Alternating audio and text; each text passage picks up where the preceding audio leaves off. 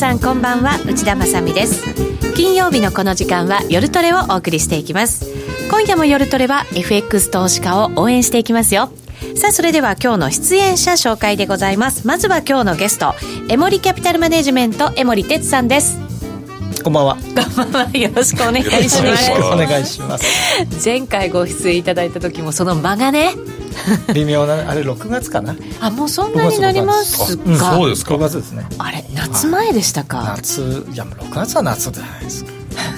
そうですかちょっと、ちょっと季節感が違うかなって感じがしましたけどね。まあじゃあ夏の男という感じのね、森さん、夏はなかなかお会いする機会がなく、秋になってお呼びする感じがねちょっと面白いなと今ふと思ってしまいましたが、えー、メンバー紹介続けましょう。 エフエックス プライム by ジーエムオー の小杉団長です、はい、よろしくお願いします。よろしくお願いします。そしてノーディーです。よろしくお願いします。よろしくお願いします。さあ、間もなくもうじゅうがつということになります。来週火曜日からじゅうがつ相場入りということになりますので、もう本当に年後半どうなるっていうのがね、気になる季節になってきました。江守さんにはたっぷり。でも後半でもうじゅうがつは後半じゃない。そうなんですよ。だから、まあ、年度の初めっていうね、うん、まあそうですね、ね、そうですね、うん、どうなんでしょうね。なんか年度切り替わってちょっとなんか需給関係とか変わったりとか、ね、なんか変化あったりするもんなんですか。僕なんかはどちらかというと海外をこう見るみたいなね、えーうん、海外から入ってくるから、はい、カレンダーイヤーなんだよね。カレンダーイヤーってのはいちがつからじゅうにがつっていうね、うん、で日本は年度がしがつからさんがつってだいたい多いじゃないですか、はい、だから意外あんまり、ね、僕フィット、フィットしないのよ。あ、そうなんですか。年度で話されるとね、うん、やっぱりいちがつじゅうにがつとかね、だってヘッジファンドもいちがつじゅうにがつとかも今多いし、うんうんうん、やっぱり海外はいちがつじゅうにがつで決算多いじゃないですか、うん、アメリカの企業とかね、うん、だじゅうがつからはどちらかというともう最後の四半期みたいなね、うんうんうん、そうするとなんかよく言うのはその儲かってない人たちがガツガツやり始める時期に入ってくるとか、ね、急に無理やりやってね、そうそうそう、もうダブルパンチかね、うん、全部取り返すかみたいな。そうですよね。だからなんとなくマーケットもちょっとなんか難しくなるのかね。特に今年はね結構難しかったと思ってる人も少なくないと思うんでね。ヘッジファンドなかなかね利益が得られてないってことですよね。全 然, 全然難しいみたいね。あ、そうですか。うん、まあ、はちがつはちょっと良かったのかな、うん、うんですけどけどね、くがつはどうかな、ちょっとわからないけど ね, ねなるほど。そうすると、まあそんな話も盛り込みながら本当にいちねんの終わりを占っていこうかなというふうに思っておりますので、はいはい、今の現状分析もいただきながら、はい、よろしくお願いいたします。えー、さて、この番組 YouTube ライブでも配信しています。 YouTube ライブ番組ホームページからご覧いただくことができますので、ぜひご参加ください。えー、その YouTube ライブを見ていただくとチャットがあります。そちらにも連動していますので、えー、メッセージなども入れていただければと思います。質問も江守さんがズバリと答えてくださると思いますので、どしどしお寄せください。お願いいたします。それでは今夜も夜トレ進めていきましょう。この番組は真面目に エフエックス、 エフエックス プライム by ジーエムの提供でお送りします。お聞きの放送はラジオ日経です。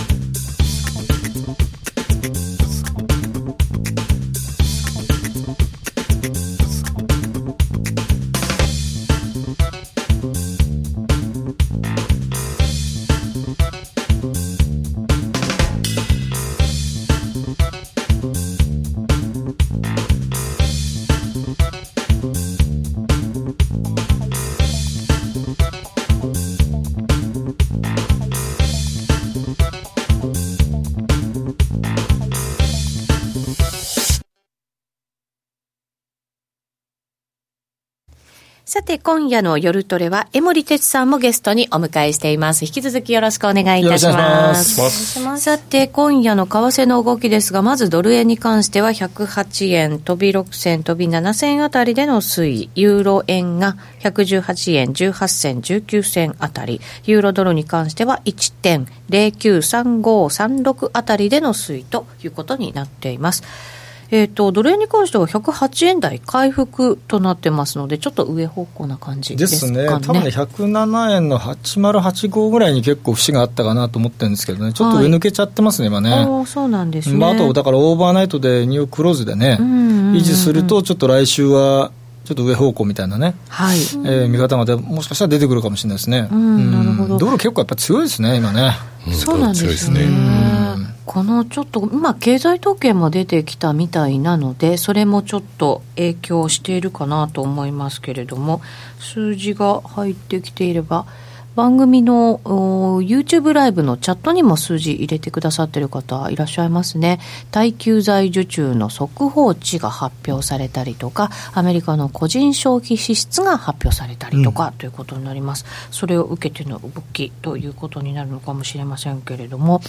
えーと、いただいた数字そのままちょっとご紹介すると、耐久財受注の速報値はちがつの数字ですが、前月に比べるとプラス れいてんにパーセント、 予想がマイナス いってんいちパーセント でしたから、予想を上回るいい数字が出てきたということですね。個人消費に関しましては、えーと、消費支出、えー、前月比プラス れいてんいちパーセント、 ただ予想がプラス れいてんさんパーセント でしたから、これはちょっと予想を下回ったということになりますが、ね、はいはい、なので強弱感ちょっと様々かなという感じにはなっていますけれども、うん、はい、まあ、ドル円に関しては現在ひゃくはちえん台回復というような動きになっていますね。ひゃくはちえんちょっと超えたところです。はい、そのドル強いよねっていう発言が、ね、ありましたけれども、うん、その背景からちょっと伺っていきたいなと思いますが、はいはい、まあ、基本的にですね、うん、やっぱりあのヨーロッパ通貨がね、欧州通貨ポンドユーロがやっぱり弱すぎる、うん、あ、他が弱いから、まあ、相対的にね、はい、っていう部分はやっぱり大きいと思いますね、うん、あのドル円だけ見るとやっぱりちょっとこう主体性がないので、はい、まあ、どうしてもあのテーマとか材料とかの面から言えば、うん、まあ、どうしてもこうヨーロッパの弱さ、まあ、経済、えー、政治、はい、えー、そういったところがところにやっぱりこう目が向きやすいんでですね、うんうん、どうしてもやっぱりそういった通貨が売られると結果論として、うん、えー、ドルが買われてしまうということですよね、はい、うん、まあ、株は、まあ、ちょっとアメリカの方もね高値で今もみ合ってる状態で、うん、上に行くのか下に行くのか、これも今どっちもありの状態なんですよ。これどっちに行くかによってまたドルが少しね、うん、えー、下に行くのか上に行くのかっていう部分はあるんで、はい、どちらかというと、まあ、今お話した背景的なところはもうそれを抑えておいて、あとはその明確な方向性が出るのはどちらかといえばやっぱり株価をやっぱりよく見ておくという方が大事だと思いますね。株価ですか、まあ、株の人がねこれ見るとですね、いや為替が動いたから株が動くっていうね言うんだけれども、はい、私はもう、もうまさにもう客観的に見てるんで、中立的に見てるんで、今やっぱり株が動いた方が為替が動く、うんうんうん、というふうに見た方がいいのかなと思ってるんですよね、うん、株中心で、株中心でね、まあ、金融が動いているような感じ、それを見て為替を少しやってみるというアプローチの方がいいのかなと思ってますけどね、うんうん、その株ですけれども、えー、ニューヨークダウに関してはにまんななせんぐらいまで来て、そのあたりでこう揉み合うような動き、えー、昨夜はちょっと下落しましたけれども、日経平均はまあにまんにせんえんぐらいまで来て、うん、今日はまあちょっと下げてます。これもまあ配当自分が、ね、まあ、あったということなので、ね、はい、えー、そのあたりも加味すると今日はそんなに大きく下落してないんじゃないかという数字になるのかもしれませんけれども、はい、このあたりの水準ちょっとね、あの上値、ね、もみ合いみたいな感じになってきてるんですかね。ですね、はい、あのまあ、日経平均が戻す戻した理由というのは、はい、まあ、明らかに買い戻しなんですよ、先物と信用の、はい、でそれがまた上がってきた過程でもまだ売ってる人がたくさんいて、うん、まあ、今日出てた数字もそうなんですけど全然買い戻しが終わってない、うん、その、うん、去年からずっと売ってたわけですよね、うん、外国人投資家、ね、なので、まあ、結構買い戻しをしたんだけどまだ足りない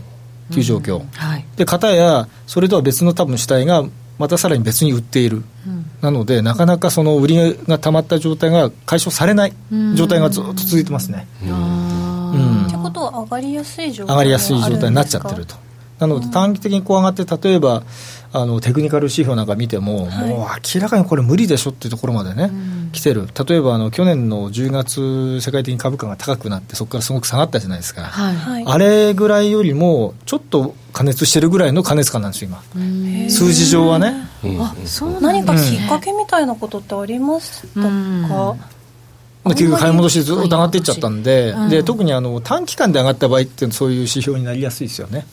じりじりじゃなくてもう一気に上がったじゃないですか、はいうん、なのでだから日本の上げ方は、ね、ちょっと特殊というか、うんまあ、あのくがつのパフォーマンスがすごいいいっていうね日経新聞にも出てましたけど、はい、それは結果としてそうなってるだけで中身は日本が劇的に良くなりましたから買いましたっていうわけじゃなくて、はい、結局上がっちゃったんで買わなきゃいけなくなっちゃったと、うん、結局だから買い戻しにこう動いたら勢いがついてしまったから、うん、買い戻さなきゃいけない人たちが慌てて買い戻して、うん、相場がやっぱりどんどん上がってしまうという。だから材料があるようでないので、はい、だそこはもう為替は無視してますよね。うーん為替の人もそれを無視してるし為替も無視して株も動いてるという状態なんです。昔だったら株上がればもうちょっと円安になってるはずだけど、はいまあ、そこまでになってないじゃないですか。そうですね。だからそれは、まあ、新しい買いがどんどん入ってるよってわけではなくはないです、ね、結局その買い戻しだからまだまだ冷静に見ておこうっていう。そうそう日本株を見直し買いだっていうわけじゃないのでうこれもでも相場ですよね。やっぱり買い戻しで上がっていくっていうのもそうそうそう、うん、そういう意味ではあの、まあ、為替もそうですよね、まあ、ちょっとご用意させていただいたとか、はい、まずあの通貨別のドルのポジションこれあの前回出た時もですねちょっとご紹介したんですが、はいまあ、主要通貨に対してドルが上にこうチャートが上に行ってるとドルが買われてる、はい、下に行くとドルが売られてるというふうに見るんですけどね、うんまあ、多いところはあの少しちょっとこう上に行き始めたっていうかね、うん、少しやっぱりドルが買われてる、はい、で新興国通貨に対しては結構劇的に買いが入ってる。あ、うん、あれ本当だそうですね。金額ベースでね、ええ、なのでやっぱりあの新興国通貨が少しこう弱含みながらドルが相対的にやっぱりこう強くなってるというのがこれでもかなりはっきり出てますね。はい、うん、確かにそうですね。であのやっぱり新興国通貨に対してドルが買われすぎちゃうとやっぱりちょっと怖いじゃないですか、うん基本的な考え方としてね、はい、で今これ戻ってはきてるあのドルが買われてるんですけど、うん、本当にこれがまたさらにこう上に行ってですね、まあ、例えば左側の数字でいうとこうゼロとかね、はいまあ、プラスの方に行くようだと多分ちょっとこう金融市場もね、まあ、不安定化してるはずなんで、うんうんまあ、このデータはあんまりこう見てらっしゃる人いないかもしれないですけどね私今、うん、たまに見るようにしてるんですけどね、はいまあ、ちょっとこの動きも注意が必要かなと思いますね、うんうん、これゼロ超えてきたらやっぱりちょっと危険な感じですか。うんまあ、新興国通貨が売られるっていう話になるんでねうん、はい、あの注意が必要だと思いますね。ただこう金融政策に関してはその、まあ、アメリカももしかしたら年内も利下げは打ち止め、うんまあ、ずっとどうなるかっていうのは分かりませんけど、はい、で年内は打ち止めかもしれない、うん、で日本もなかなかまあ動けずというところもあり、うん、でただ新興国に関してはまだちょっと利下げ方向だよねっていうのが、まあ、金利が高いところがね政策金利が高いところが多いので、はい、利下げをまあしてもいいかなっていうんですけど利下げしちゃう、し、しすぎちゃうと、うん、通貨売られちゃうじゃないですか、まあそうですね、これのねあの駆け引きっていうかねこれは難しいですよ。ちょうどいいところで、うん、あの景気を支えるのにじゃあ利下げしますと利下げしたのはいいけれどもまたインフレの可能性もあるし資金の流出の可能性もあるし、うん、通貨安につながるっていうね、はい、形になっちゃうんで、うん、やりすぎちゃうとこれはまたその国内経済にとってね、はい、本当にいいのかなっていうねだから無駄な利下げはもう今しない方がいいっていうねうーん、うん、だからあの全部の中央銀行が利下げしてるわけじゃないじゃないですか、はい、見てるとねそうですね、うん、利下げしてるところもあるしそうじゃないところもあるしやっぱりその国々のその事情で、うん、やっぱりそれ調整しないと、はい、もう単純にアメリカ利下げしたから イーシービー 利下げしたから利下げしますってやってるとね実は通貨がえらい下がっちゃったみたいなね、うんでこれはもう国内のインフレにも直結しちゃうんだよね特に新興国の場合はそうですね、うん、注意しなきゃいけないですよね、はあうん、ただオーストラリアとかも歴史的見て本当に低金利になってますからそうですよねこれまた多分下げるでしょ来週なんかそういう方向のようですよね、うん、そうですねだから、まあ、どこまで追い込んでるかちょっと分かりませんけどねうんちょっとこれえーって感じになりつつありますよ今うん、うん、そうですねまあ、先ほど株見ながらっていう話もね、うん、ありましたけれども、はい、そうするとじゃあ株どうなるのっていう感じにはなってくると思うんですけど、はい、どうなんでしょうね株はね、あのーえー、あれですね れいてんにごパーセント ポイント れいてんにごパーセント ポイントずつにかい利下げしたじゃないですか、はい、あれ実はねすごくいいんですよいろいろ調べたら、うん、何がいいかというとやっぱり れいてんにご っていうのはまあ一応その最小単位なんですよね今のところその一般的な利下げの幅としては、うんはい、でこれ れいてんにご をにかいに分けたということは一気に下げてないと、うん、いうのが、ね、結構ポジティブ、じわじわ、うん、これをですね、ああこれもうダメだ れいてんご にしようってやると、あそんなに悪いんですか状況はとうんなって、結構これがセンチメントとしてダメージになってくるっていうのが結構か過去のデータ見るとねはっきり出てます。あそうなんですね。で エフアールビー はその れいてんにじゅうごパーセント ポイントずつを予防的な利下げの形でやった場合っていうのは、株価はいちねんご にじゅっパーセント 以上上がってるんですよ。へ米株ね。へあそうなんですね。今回のパターンっていうのは予防的利下げじゃないですか、えー、でさらに れいてんにじゅうごパーセント ポイントずつやってると、うん、これに当てはまるので今後いちねんかん、はい、え来年株上がるんですかと誰もそんなの予想してないですよっていうね、はい状況でしょ。ええそうじゃないですか大体。だって黒田さんがもう世界景気はもうダメだとかねおっしゃってる、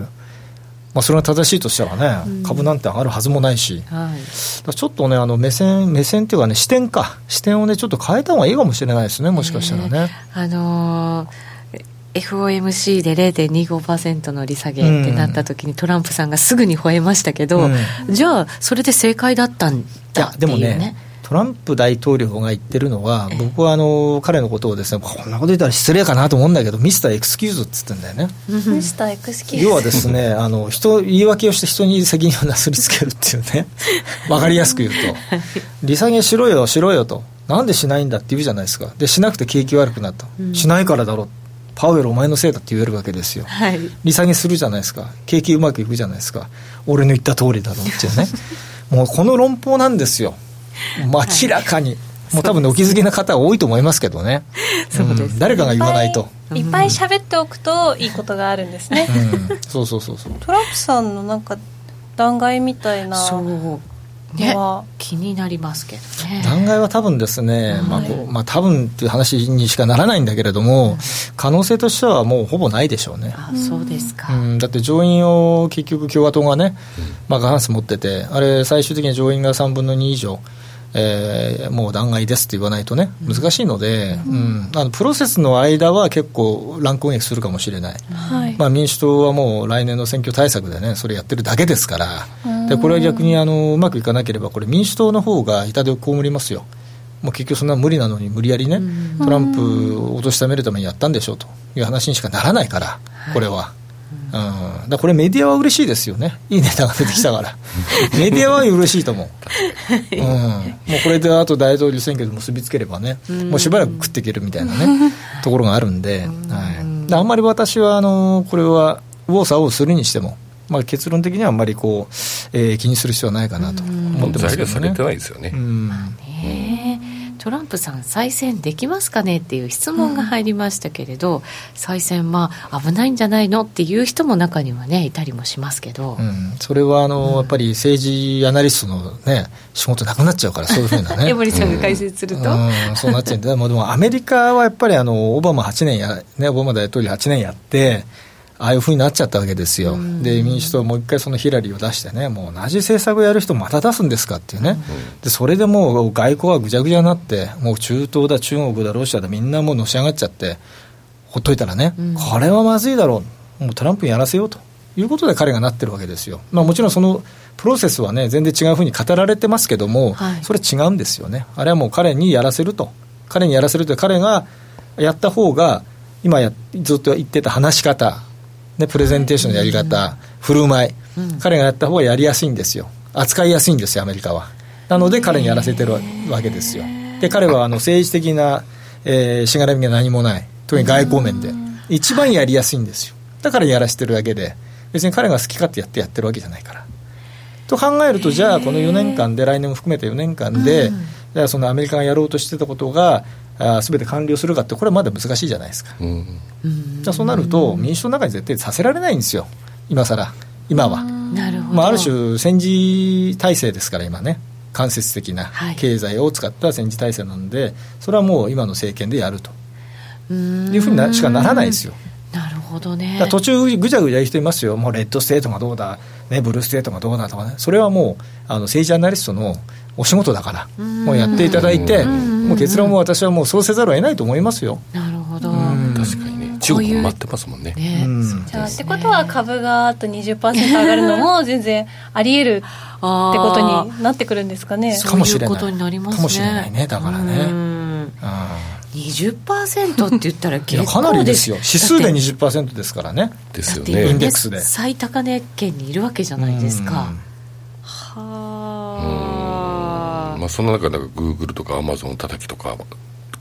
緊張になってますよね。 あれですよね、やっぱりあの、まあ、民主党の候補者、あのお名前何さんでしたっけ、女性の方かな、あれね、ああのエリザベス・ウォーレンね、うんうんうん、まあ、彼なんかあの彼女なんかあのその解体派じゃないですか。ですよね。解体でもうとにかくウォール街はダメだと、うん、もうただ締め付けるよってね。これはなかなか難しいでしょ、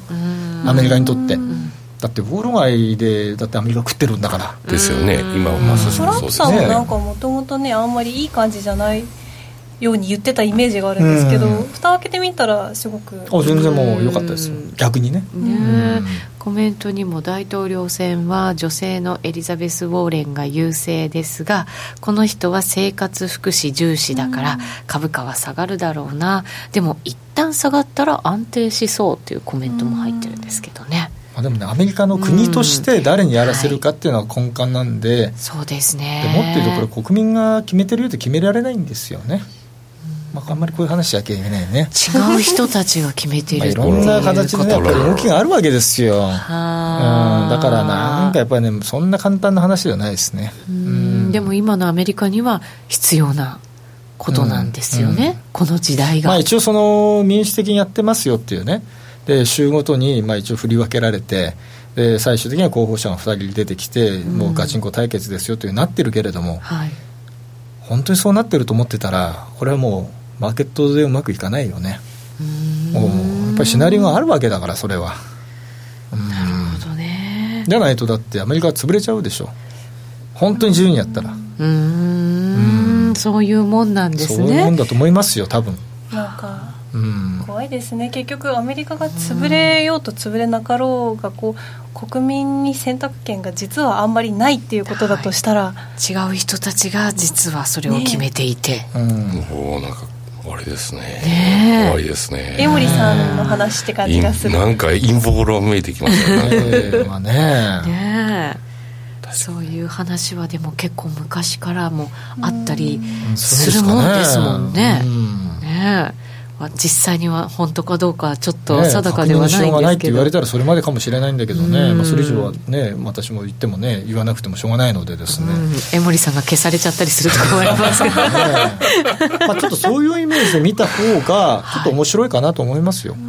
い、うん、でもこれまでの歴史なんかもそういう目で見た方が納得できることって結構あったりするわけですもんね。そうそうそう、うん、まあ、今日もね、実はね、ちょっとね、うん、これはちょっとラジオで言えないな、えー、何何何、非常に危険なんでね。何ですか、そうそういうそっからね、振ってくるよね。チラッと見せる、全然すぐなんか、うん、うお、危ない危ないみたいな。何言ってんのかな。いやいや、あの今日ちょろっと聞いたのはね、えー、ちょっとあの例の第二次世界大戦のね話をね、ちょろっとお聞きしてね、あの例の原爆投下の話をね、ちらっと聞いちゃったんですよ。それも何か裏がある、裏があってね、いやこれね、全然聞いてもう皆さんが知ってる歴史と全く違う話でね、へえ、これ多分アメリカが知ってたらもう多分みんなあの消されますよぐらいのね、うん、全然事実と違う話をね、もうちょっと耳にしちゃいましたね。どこでどこで仕入れてくるんですかね。本当になんかあのテレ東のなんか番組みたいですね。そんなのありますか。信じるか信じないかはみたいな。次第みたいな。そうそうそう。まあ、それに近い話と言われたらそうなんだけど、やっぱり、まあ、結構ね、歴史っていうのはね、うん、複雑ですよ。コメントに消されてもいい、知りたいとか。いやそれね、まずい。まずいです。延長線でお願いしますという。調子乗ったらセミナーとかでね、ちょっとお話ししてもいいかなっていう話ですけど、うん、でもそれは あ, のある人は、一部の人はね、うん、知ってる話で、あの研究者の人たちがね、結構もう知ってたっていうね。研究者の、うん、それ原爆とかを研究してた人たちですか。いつ落ちるかとかね。あ、じゃあ江守さんのセミナーとかをね、本当びっくりしましたね。チェックですね。久々にね、びっくりした、腰抜けました。江守さんでもびっくりした。ああ、うん、あみたいなね。ウッチが責任持って消されるから安心してって、いやいや全然趣旨が趣旨が違ってきちゃったじゃないか。そうですよ、私が消されちゃいますから、うん、そういう話じゃないんだ。そうです、ね、マーケットの話しないと。あ、そうそうそう、うん、マーケットの話いきましょう、はいね、さあじゅうがつということになりますので、うん、じゅうがつやっぱり大きなイベントはやっぱりブレグジット、あブレグジットね、そうそうですよね。ちょっとチャートをね、うん、あのまたご用意させていただいたんですが、はい、このブレグジットがあったにせんじゅうろくねんろくがつにじゅうさんにち、うん週末、まあ、にじゅうよっかがだから週末になるのかな、はいうんまあ、そこを、まあ、週足ベースでちょっと、ね、見てみて、はいまあ、ブレグジット以降、ね、どういう値動きしてたかってことですけど、まあ、これはもう当たり前ですけどね、うん、ポンドあと豪ドルがね王子がちょっと弱いっていうのはね、はい、今の状況でうんうんポンドこれが王子か、はい、そうそう、まあ、こんなような状況で動いてますよって、まあ、ただ事実確認なんですけどねこれね、はい、ポンドがやっぱり本当に売られてるんですよね。そうですね、これだからどこまで行くんだろうってことになりますけど、そのブレグジットがどういう結末をね迎えるかっていうことにも、ね、大きく関わるとは思うんですけど、そうですよね、ジョンソンさんがね、はいまあ、あの息巻いてねもう議会閉鎖だってやったらですね、いやそれ違法でしたってねはい、これはでもすごいですよ ね, ですね、うん、かなりすごいことですよ。でもう即日開会ねしなさいって言って、で何さんでしたっけ、あの議長の バ, バーコーさんでしたっけ、何さんでしたっけ、こんなのはにじゅうにねんかんで最悪一番最悪だっていうね言ったっていうね、あのジョンソンさんが少しこう暴言っぽいね話をして、うん、かなり荒れてね、うん、いやイギリスってこんな国だったのがちょっとがっかりですね正直ね。江森さんはねイギリスもずっと馴染みがあって、まあ、やっぱこう紳士的なねイメージってあるじゃないですか、はい、うーんちょっとねまあ、民主的ではないようなねちょっとね感じになってきちゃってるし、うん誰が最終的にどうやって落としどころつけるのかなと思いますよ。で野党は野党で少しねまあ意固地になってるっていうか、まあ、解散受けちゃうとね多分保守党が下手する勝っちゃう、まあ、今 の, その支持率から見ればね、うん、なっちゃうともうそのままじゃあハードブレグジットだみたいなねなっちゃう。まあその選挙は結局代理戦争じゃないけども、もう合意なきでいくのか合意ありでいくのかっていう選択になっちゃうじゃないですか選挙自体が、はい、で野党はその合意ありだけども先送りみたいなね、結局先送りになったとしてもね結論はまた先になっちゃうんで、うん、またこれ長いですよ、うん、結局ね、うん、であの イーユー の方は イーユー の方でちゃんとその先送りするんだったらちゃんとプラン出せと、まあ、一応待ってますよと、はい、むしろあの イーユー 側の方は今柔軟になってますよね、イメージとしては、ね、コメントは柔軟ですよ ね, ね柔軟なんで、うん、やっぱりそのイギリスはその議会含めてちゃんとしたものを出すと、えー、出すことによってその合意はするんだけあの離脱はするんだけれども、じゃあどういう形で合意に持っていくのかっていうのをちゃんとプラン出して話をすれば多分そのお金の話とかね、えー、どういうプランでいこうっていうのを多分ちゃんと訴状に載せて話をするということになるはずなんでね、うんはい、ジョンソンさんがやっぱりむしろかき乱してる、うーんかき混ぜちゃってるという状態には今なってしまってますね、うんうん、これもうでも イーユー 側にとっても、まあ、そのイギリスにとっても共倒れになるような結果にはしたくないわけですよね。そうですよね、はいうんまあ、特にあの、まあ、我々携わってる市場マーケットから見ればねやっぱりその経済的な、ね、影響がね、はいまあ、ものすごくやっぱ心配ですしね、うんうん、そうするとまあこのいっかげつかけて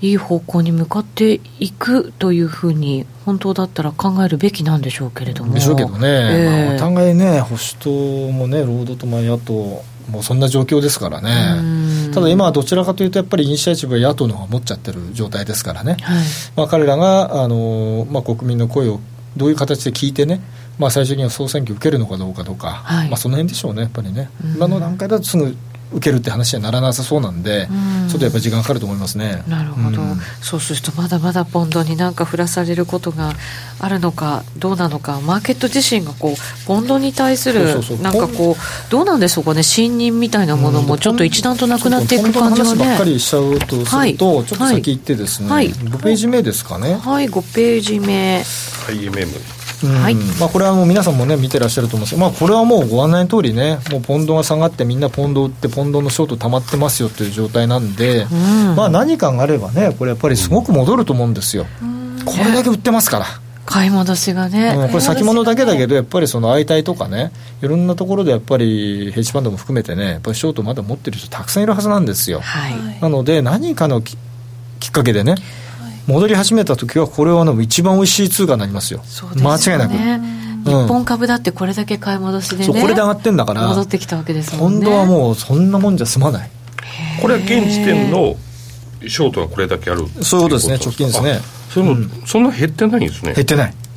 ちょっと減ったんですけど、まあ、負けて戻りましたからね、うん、そんな減ってない。ろっぴゃくポイントぐらい戻って、うん、これがまだ残ってることはやっぱり全戻しある。いやあるんじゃないですかね。別にイギリス自体がそのブレグジットの話を除いたら結局なんというか必要な国ではあるわけじゃないですか、うん、普通にだから、うん、これブレグジットさえ落ち着けばそうそうそうそうそうあるってことですよね。ありますあります。であの僕はやっぱり注目しているのはあの ビーオーイー のねバンク・オブ・イングランドの、はいカーニー総裁、はい、カナダ人ですけどカーニー総裁ね、はい、彼がやっぱり常々言ってるのは、まあ、確かにその ビーオーイー として結構あのハードブレグジットになった場合 の, その景気経済見通しかなり弱いのを出したんだけれども、うんはいあのまあ、当然そのちゃんと収まるだろうって前提では見てると。であともう一つは、えー、ちゃんと 結, 結論というか結末っていうかこれが見えてきて、うん極端にその悪くならないのであれば ビーオーイー としては利下げじゃなくて利上げなんですよとこれも結構はっきり言ってるんです今、うん、何もなければ ビーオーイー は利下げのスタンスじゃなくてむしろ 利, 利上げですと、うん、で エフアールビー と イーシービー は下げました、うん、日銀もまだ緩い、うん、でも、イーシーイー、あの ビーオーイー は利上げですからと言ってるわけですよ。えでもそんな状態そこまでではないにしても、えー、別にその金融緩和しようとかいう発想はないんですよってことを多分おっしゃりたいんだと思います。うそうする必要もない必要もないとちゃんとそのブレグジットまでちゃんと行くというプランが見えて、はいえー、それがその経済的な影響がある程度見えてきた場合には、えー、無理やりその利下げをして景気を支えるとかいうことじゃなくてむしろ利上げしたい方なんですよというスタンスなんですよ。ということは今お話ししたようなストーリーがちゃんとこう現実化すればこれはポンド下にはいかないでしょ。いやすごい買い戻し入る、うん、入るかもしれないですよ ね, ねイメージになりますよね。なので、まあ、こっから売ってどうなるのかっていう、ね、ものもあるけれども、うん、戻した時 の, その収益チャンスっていうかね収益機会はこれはね結構歴史的なものになる可能性あるんじゃないかなとそうです、ね、いうふうにちょっと期待を持ちつつあのそうなった時にいける体制を整えておくってことでしょうね。今からじゃなくて確かにねまだ乱高下するから取れるんだけどやられる相場でもあるから、うんらね、ちゃんと方向線がカチッと出た時にの波に乗っていきたいですね。波に乗っていきたいですね、うん、そういう意味ではいい意味で の, その大相場に、ね、なる可能性あるので可能性十分あります ね, ますねもう期待をせんポイントせんポイントそうだあのせんポイント、うん、いやこう、ね、毎年こうせんポイント取るのを目標にしてみてはいるんですけどなかなか ね, ねそこまでねしかもここ いちにねんは本当に動かないですからね。ね動かないからね。動かないですね。うんうんあとねもう一つね、はい、そういう意味ではまだ時間大丈夫ですか？大丈夫です。はい。もう一つねちょっと先行っていただくとね、はい、やっぱはちページかな？ はち ページ、はい。これまたポンドの話は恐縮なんですけどね。はい、でこれもあのー、左側のチャートがポンドドルで右側はポンド円なんですが、うん、あのー、理論値っていうのをちょっと計算してみたんですよ。はいまあ、これあのーアメリカとイギリスの実質金利をねちょっと計算して比較したらどれぐらいが理論値かなとちょっと勝手に私計算したんですけどね、うん、もう非常に勝手になんですけどね、はい、で緑色が理論値で、理論値で、えー、青が実勢値ですね実際の値段なんですが、はい、左側のポンドドル見ていただいても分かるようにすごく乖離してますよね。してますね。やっぱすごくやっぱり、ね、金利から見てももう安すぎるんですよポンド、うんうん、でドル円ドル円も今そういう意味ではあのドル円はねほとんど今フェアバリューなんですけどポンド円で見るとやっぱり当然ねすごく割安っていうかねポンド円がねなってるんで、はい、だってポンド円で見たらこれだって実際どうですかねひゃくろくじゅうえんぐらいなんですよ。ひゃくろくじゅうにえんぐらいかな理論値がね。で今ひゃくさんじゅうえん台、まあ、ひゃくさんじゅうにとかさんとかねこれすごく差がないですかこれ、ね、ありますね。いやだからね本当にちゃんとこう戻っちゃうんだったらそういう相場になる可能性があるってことですよ。そうですねこれでも、うん、ハードブレグジットになった場合はまたちょっと違う違うかもしれません、ね、なってくる可能性もねもしかしたらもう一回抜けるかもしれませんけど、ねうん、そうかそういう面白いことになってるわけなんですね、うん、だこの理論値っていうのもやっぱりちょっとこう頭の片隅にね、はい、置いとくと、はいあの必ずそこに戻るというものではもちろんないんですけどね、ないんだけどもうん、やっぱり理論値なんでね、金利ベースのっていう感じですよね、うん、面白いですよね、うん、金利ベースの理論値、まあ、要はね、あの名目金利、まあ、あの市場で取引されている債券の利回りの差と、あとインフレ率の差、うん、両方足して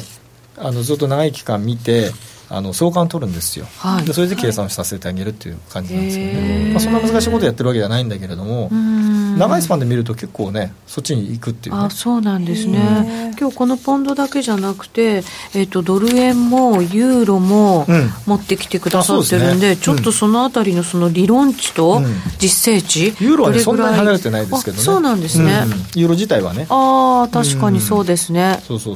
一緒になんか下がってきてる感じが、そう、一緒に下がってる感じですね。でドル円も、はい、ドル円は若干円高気味なんですけどね、まあ、ほとんどでも ほ, ほぼ理論値通り、ほぼほぼそうですね、うん、ほぼ理論値通り、そうか、結構面白いよ ね, ね、ユーロ弱いのはなるほどねって感じなんですよ、うん、僕なんかからすると。確かにそうですね、はい、で逆にポンドはどっかで戻ってほしいから早く買いたいなっていうね、う目線なんだけど、やっぱりちょっと怖いねっていうね。そうですね、うん、今月はちょっと怖いですけど、ね、本当今タイミングがねとはいえこう待ってたら、うん、もうなんていうかブレグジットどうなるっていうのが決まった段階でまたグッと動くだろうから、うん、一体どのタイミングで手を出せばいいのか分かんないですよね。だから今言ったのはどちらかというとファンダメンタルに近い話じゃないですか、はいはい、あとやっぱりチャートがまだねこう下向きなんでね、はい、長いそのトレンドラインもそうだし、はい、えー、移動平均線もねもう長いのも全部下向きなんで、うん、まあ、これがまあ平らになるかないしはそれをまず抜けるかね、うん、まあ、その辺はやっぱりちょっとしぶとくね、でその間取れなくてもね、はい、いいですよ、ね、戻る時すごく戻ると思うんだよね。そういえば思い出したんですけど、ブレグジットの時も、うん、その国民投票の開票の当日というかブレグジットするぞっていう方向に決まった日は、うん、やっぱ数十円って動きましたけど、その後もこう長い時間をかけてまた落ちてきているんですよね、うんうん、だからじゃあブレグジット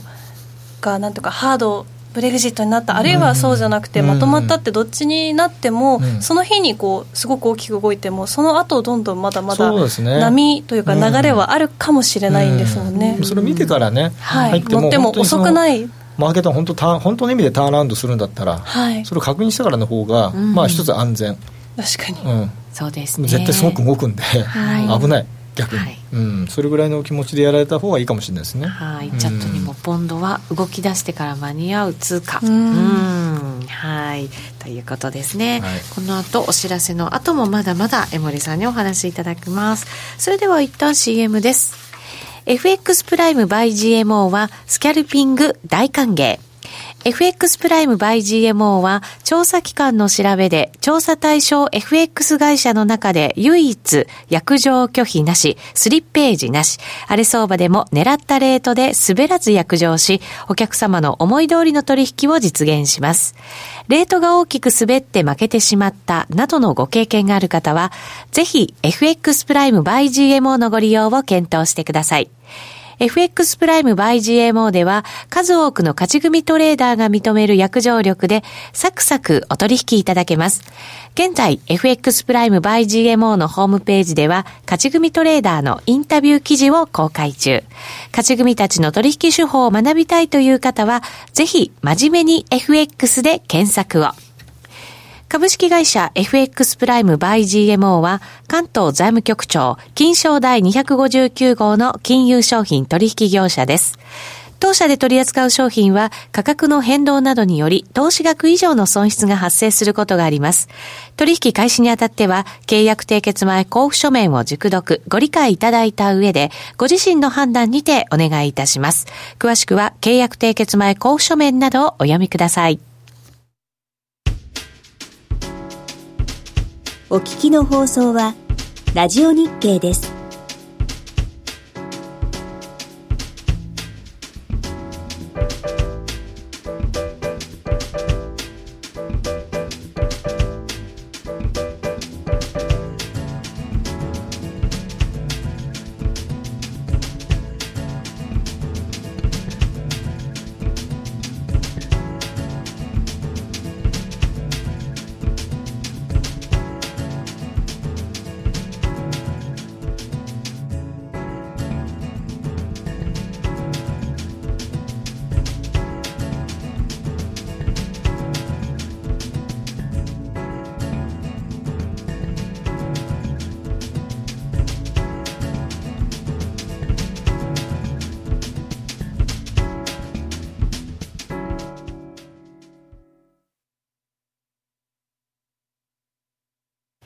さて今夜の夜トレは江守哲さんをゲストにお迎えしてお送りしています。引き続きよろしくお願いいたします。よろしくお願いします。えー、さて資料に戻りまして、主要通貨のボラティリティということで資料をお持ちくださいました。いいの用意しましたね。はいの、ね、はい誰が用意したんでしょうね。江守さんです。そうでしたかそういう話じゃないんですけどね、はい、まあ、ちょっとね、うんあのまあ、せっかくなんでちょっとボラティリティも確認しとこうかなということでですね、はいはい、これはだからいちねん通してここまでっていうことで、そうですね、あの、うん、まず上の、まあ表まあ、に段になってるんですけどね、はい、あのまあ、あのに段重ねっていうかね、に段になってるんですけど、まあ、いちにちの変動率を、まあ、過去いちねんの平均で取ったものがいち段目、はい、に段目がボラティリティですね、まあ、ボラティリティは直近のそのはつかかんの、うん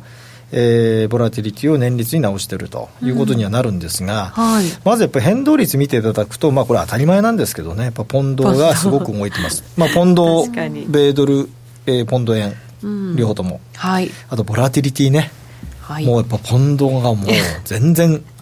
全然というかね、圧倒的圧倒的に高い、うん、ですね。でやっぱり高いんですよ数字で見て動きますからね、感覚じゃない、そうですね、事実として高い、はいはい、だからそういう意味ではやっぱりこういう数字もたまに見てですね、うん、やっぱり高いんだと、高いってことはやっぱりそれなりのポジションの調整も必要かなと。そうかそうか、はい、それだけ動いたんだから、うん、やっぱり戻すときもそれだけやっぱり大きく戻すっていう意味になるんですね。そうそうで普通あの、まあ、ヘッジファンドなんか の, その取引の仕方というのは、ボラティリティが高い投資対象はポジションは小さくします、うん、投資金額を小さくします、うんはい、でボラティリティが低いものは結果として投資金額が大きくなる、うん、でもやられるときってのは意外にそのボラティリティが低いものにたくさん投資してボラティリティが上がってやられるとうん、いうことも結構あるんです。ボラティリティ自体も不変なわけじゃないから そ, ういう そこにやられるんですね。でもルールとしてそういうふうにやるところがほとんどなので、よくあの去年とかもあの聞かれたリスクパリティとかね、はい、あの一つの投資対象がリスク上がると結局それを売って、それがまたさらに売って売って売って、うん、結局 売, る売って下がった方がボラティリティって上がるじゃないですか、うんうん、でさらにまた売らなきゃいけない、ポジション減らさなきゃいけない、さらにボラティリティ上がるっていうね、うんうんまあ、いわゆる負のスパイラルになるっていうことになるんでね、はいまあ、あの単純にボラティリティが低いからたくさん取引していいやっていうわけでも実際はないんだけれども、まあ、一応ルール上はそういうふうにやると、はい、でもこう見るとドル円はやっぱりあまり動かないので、まあ、ポジション的にはたくさん取れちゃう。で逆にポンドから絡みポンド円ポンドドルはちょっとこう少なめにすると、で値動きを取ると、はい、いいイメージですよね、うん、なるほど、うんまあ、動いてないから年後半、まあ、年末に向けて動くんじゃないかっていう、ね、いや動くでしょうね、見方もできるわけですもんね。だってこれからね、さっきの話のように、ねえー、ブレグジットがどうなるのか、はいえー、まあ多分また日々のね報道で一喜一憂右往左往、ね、上下に振らされてってことになるんでしょうけどね、 ねなんか期限が近づいてきますから、うんね、一段とそうなる可能性はありますよね、うんまあ、でもやっぱり基本的にこうあのユーロもそうだしポンドもそうだけど、やっぱりこう流れがまだ下向きなんですよ、うん、なので、うんまあ、買う、買うんだったらちょっと短期の戻りを取るんだったらやっぱり短期的にやらなきゃいけないし、うんまあ、やっぱり基本はまだ戻り売りですよ、うん、残念ながら取りの下なんだからね、うん、戻ったらやっぱりこう売っていく、下がったら買い戻すというやっぱりリズムとかね、うんまあ、そ, それはやっぱり間違えない方がいいですよね、うん、大きな流れは変わってないぞ、変わってないからねまだね、うん、でそれがその材料として、ね、さっきお話したようなストーリーになって、いやこれはもう明らかに変わりましたってことであればね、うんはいまあ、それをやっぱりチャートとか値動き見て今度は逆に下がったら買う、うん、上がったら売るっていうね、はい、に変えていくとかね、うん、にしないといけないかなと、うん年内やっぱりでもそのイギリスの動きっていうのが一番の大きな材料になるんですかね。通貨面で何かその収益機会を探そうと思えば、えー、やっぱりそのボラティリティがある程度あって、うん、で材料としても今注目度が一番高い、うん、ポンドの方がそうですね面白いかなと思いますけどね。じゅうがつに関しては関してはね、ねまあ、でも米中もまた動き出しそうですからね、このじゅうがつね。米中だけではなかなかね、はい、こうドル円も動かないし、ね、難しいよねドル円ね。ドル円難しいですね。言ったら混ざるしね。結構やっぱ聞いてたの先週なんかはあの輸出筋がねもうずっとひゃくななえんのさんじゅう台でもうずっともう売ってもうなかなか上げさせなかったってなったんだけど、えー、ひゃくななえんのさんじゅうのあたりもう期末も来るし、はい、もう耐えられなくてもとりあえず売らないといけないからね、うんうん、で彼らの売りっていうのはあの実需の売りなんで、はい、あの投機と違って買い戻しが入らないんですよ。へえ。だって入らないじゃないですか。だって来たドルを売って円にした方がいいだから、うん、まあそうですね、うん、だから買い戻しが入らないんで上がんないのかなと高く売ってたら、うん、ひゃくはちえん台になっちゃって参ったなっていうね参りましたねこれね、びっくり。うんこれは一体何の動きだったんですかね。あ全然わからないねこれね。ちょっと僕今ちょっとわかんない、あのひゃくはちえんで急に入ってきちゃったんで、ね、そうですよね。ちょっとニュースとかも見てみないとねちょっとわからないですね、正直ね。そうそうですね。うんな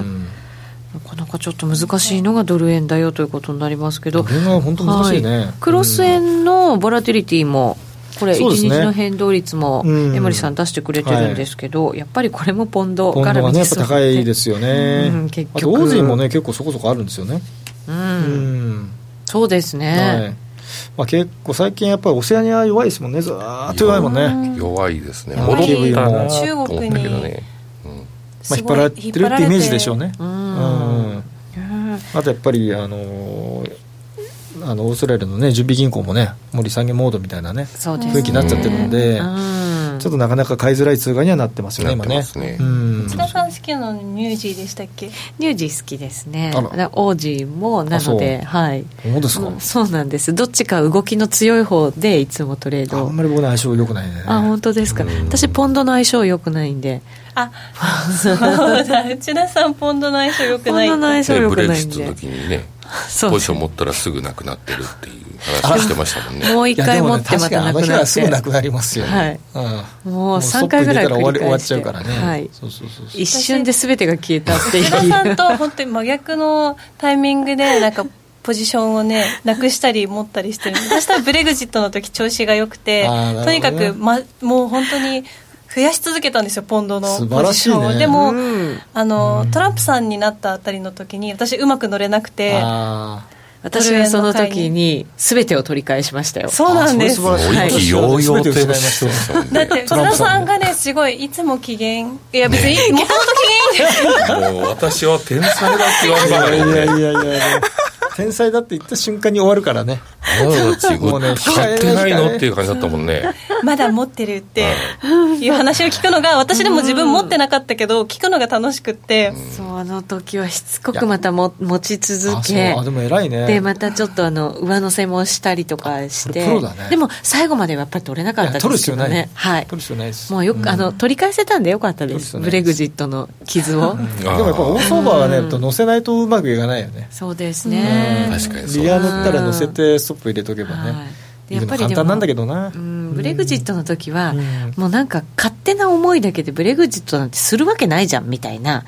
それ世界のみんながそうだったそう思いだったんですけど、うん、トランプさんの時はもうずっと待って、うん、これこうこうだって時にトランプが勝つとなるほどね、はい、ずいっと世の中の見方と反対を学習したんだ、はい、そうなんです。そうでしたか、はい、私の最大の学習がブレグジットです。いや今度来年あのトランプ大統領が負けるっていうね、はい、可能性にかけたらうまくいったりしてね。かけませんだからかけません結果が出てからねそう投資ですから。そうですね、はい、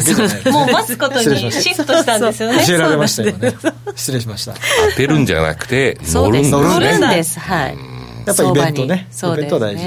はい。まあ、そうするとじゃあそのブレグジットのところを見つつ、うん、はい、じゅうがつ相場はということになりそうですね。うあのボラティリティのこれ折れ線グラフでも書いてくれていて、まあ、あの今見ていただいたのをちょっとチャートにしたんですけどね、はい、これ結構見るとね、まあ、今年いちねんかんですねこれね、はい、横軸がね、うん、うんこれ見るとオージーも結構、ね、結構動いてる期間がありましたよってことですよね、うんうん。まあ、ボラティリティはあの上に行くか下に行くかは関係なく、はい、大きく動いたかどうかが基準ですから、はいはい、あのやっぱりボラティリティがある通貨はやっぱり収益機会はあるというふうにポジティブに捉えた方がいいと思いますね、うんうん、なるほど。えー、ポンドはあ中心でポンドを中心で通貨はちょっとしばらく見ていくということですけれど、ね、はい、まあ、残り時間も少しになってきましたので森さんもっとちょっとこう幅広げてマーケット金融マーケット全般ちょっと見ていただこうかなと思うんですけど、はいはい、まあ、株は上に行く可能性があると。株はですね、はい、非常にちょっと複雑なんですけど、うん、最近出てるあの経済指標がですね、はい、かなりポジティブになってきたなって印象がちょっと実はあって、はい、アメリカも世界もね、うん、あ世界も、うん、まあ、最近いろんなところで同じ話ばっかりしてるんでね、うん、また同じ話ですかっていうのはね、またラジオ日経さんで言われちゃうんじゃないかっていうね、えー、昨日も今日も、ね、ま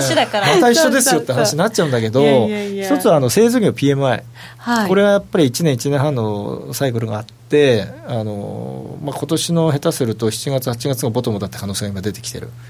ってことなんですよ。っていうのはあの前回のトップがにせんじゅうはちねんのいちがつなんですよね、うん、そこからもういちねんはん経ってるから、はい、ちょうどいいんですよ。あ、サイクル的なサイクル的にこれ結構ね、はい、明確に出てます、うん、でその前っていうのはブレグジット、はい、にせんじゅうろくねんのろくがつで、そこからいちねんはんってにせんじゅうはちねんのいちがつじゃないですか、はい、綺麗にね出てるんですよ。なのでもしかするとこれ皆さんが、うん、あの感じてないような何かですね、不思議なこうターンアラウンドのねタイミングに実は来てる可能性がある。でもう一つはあの オーイーシーディー の景気先行指数、はい、でこれ中国が非常に大事ですよって話も今いろんなところでしてるんですけど、はい、もう中国のこの指標がですね、うん、えー、今年のいちがつにがつで底打ちしても上に向かってる。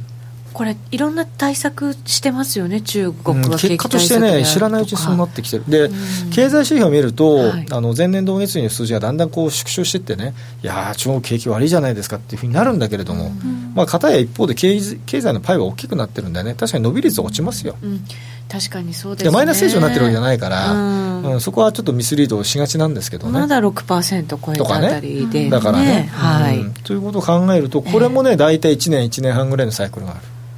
うーん、ということはですね、これ来年は株価が上がるんですかと、あれそういうことにね、変なね、冒頭の、うん、そうそう、あの利下げのね、はい、あの れいてんにごかけるに のねあれとね、はい、合ってくるんですよ。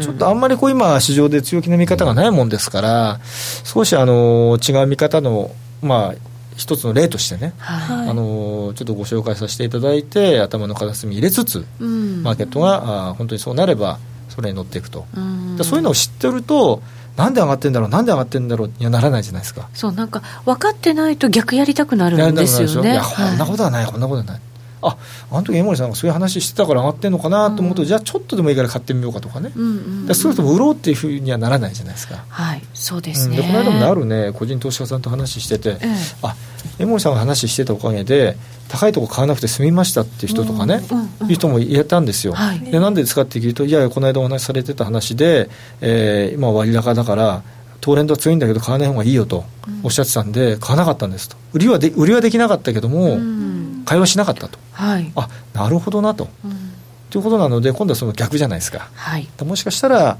その可能性があるんでね、ちょっとそのあれは頭の片隅を傷つつ、うん、そうなった時には少しちょっと乗ってみるとかね、だからカロリーはあんまりこう、ね、ワークしない可能性がもしかしたら来年あるのかもしれないですよね。ああ、なるほど、うんうん、世界的になんとなく回復基調になっていく可能性が、うん、知らないうちにね、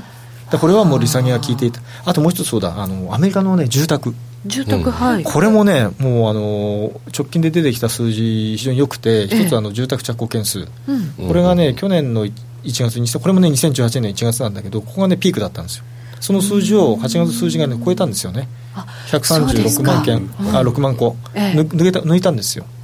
それはもうやっぱり低金利で回復してきてる、うん、なるほど。でもう一つは新築住宅着工個数、はい、これこの間出たんですけど、これもななじゅういちまん個でまた超えた数字が、うん、もう新しいその、まあ、ニューハイですよ、はい、なので住宅が戻ってきちゃったってことは、これアメリカはやっぱり住宅が戻ると戻るんですよね、一回ね、やっぱりね、すごい広いですもんね、だからね、もしこれを客観的に見てもういっかげつにかげつ続いていくと、えー、やっぱりそうなのかなってやっぱり判断にならざるを得ないのかなと。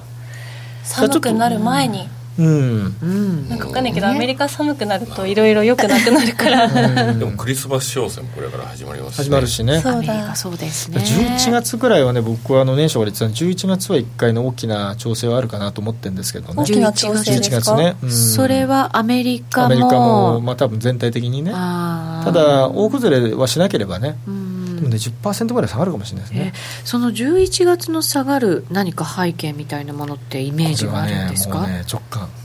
直感というかね、うん、ごがつ下がった、はい、はちがつ下がった、はい、うん、次じゅういちがつかなっていうね、あ、さんかげつサイクル、サイクル分かんないけどね、うんうん、そういうのって相場って結構あったりするんですか？うん、例えばね、アメリカの大統領今今年さんねんめじゃないですか、えーはい、さん, 年のさんねんめの年の、ね、過去の、ね、共和党政権の時の、えー、株価推移を全部平均するとじゅうがつ末からじゅういちがつ大暴落してる、平均するとものすごいはっきり出てるで、年末少し戻すみたいな。うーん、うん、それはやっぱり僕の頭の中にあるんで、はい、まあ、トランプ大統領は何を言おうが、えー、一回やっぱり大きな下げがね、それも じゅっパーセント ぐらいの幅なんですよ。 じゅっパーセント で年代、年代でいうと、今年でいうと一番大きな下げがやっぱりじゅういちがつに来るっていうのは一応計算上は出ています。あ、だって日経平均だってにまんにせんえんだとするならば、うん、結構大きくにせんえん、にまんえんをちょっと割れちゃうぐらいとか ね、 そうですよね、いちまんきゅうせんえんとかね、いちまんきゅうせんごひゃくえんとかね。うーん、うん、アメリカなんて大変なにまんななせんドルぐらいだから、ちょうどいいんじゃないですか。ちょうどいいんですよ、うん、それぐらい下がると、うんうん、上がりやすい、うん、直近 の、 そのサポートと大体同じぐらいの安値、同じぐらいで、うん、えー、ダブルボトムトリプルトップつけて、うん、逆に買いやすくなる、うん、割高が払拭されるんで、うん、そうか。個人投資家の方々もやっぱりなかなかこの上昇乗れなかったっていう声も結構あって、うん、こうあんまりよくわからないからっていう、でもそれがね、買い戻しの相場ってなんかそういう感じな、ね、うん、わけですもんね。一回調整が入ると、はい、やっぱり買いたいと思ってる人がやっぱり多いと思うんですよ、うん、はい、で意外にやっぱりそれで下げにくくなるとかね、ええ、いう現象になる可能性もあるし、うんうんうん、ただやっぱりどっかで一回崩れないと。そうですね、だってアメリカの株の水準自体やっぱり割高なんで、うん、もう ピーアール、エスアンドピー でいうともうじゅうはちばい超えてますからね、うんうんうん、これはね理論的には買えない、うん、下がらないと。そうですよね、下がれば買えるんですよ。はい、そんなこと何年言ってるんだろうっていうぐらい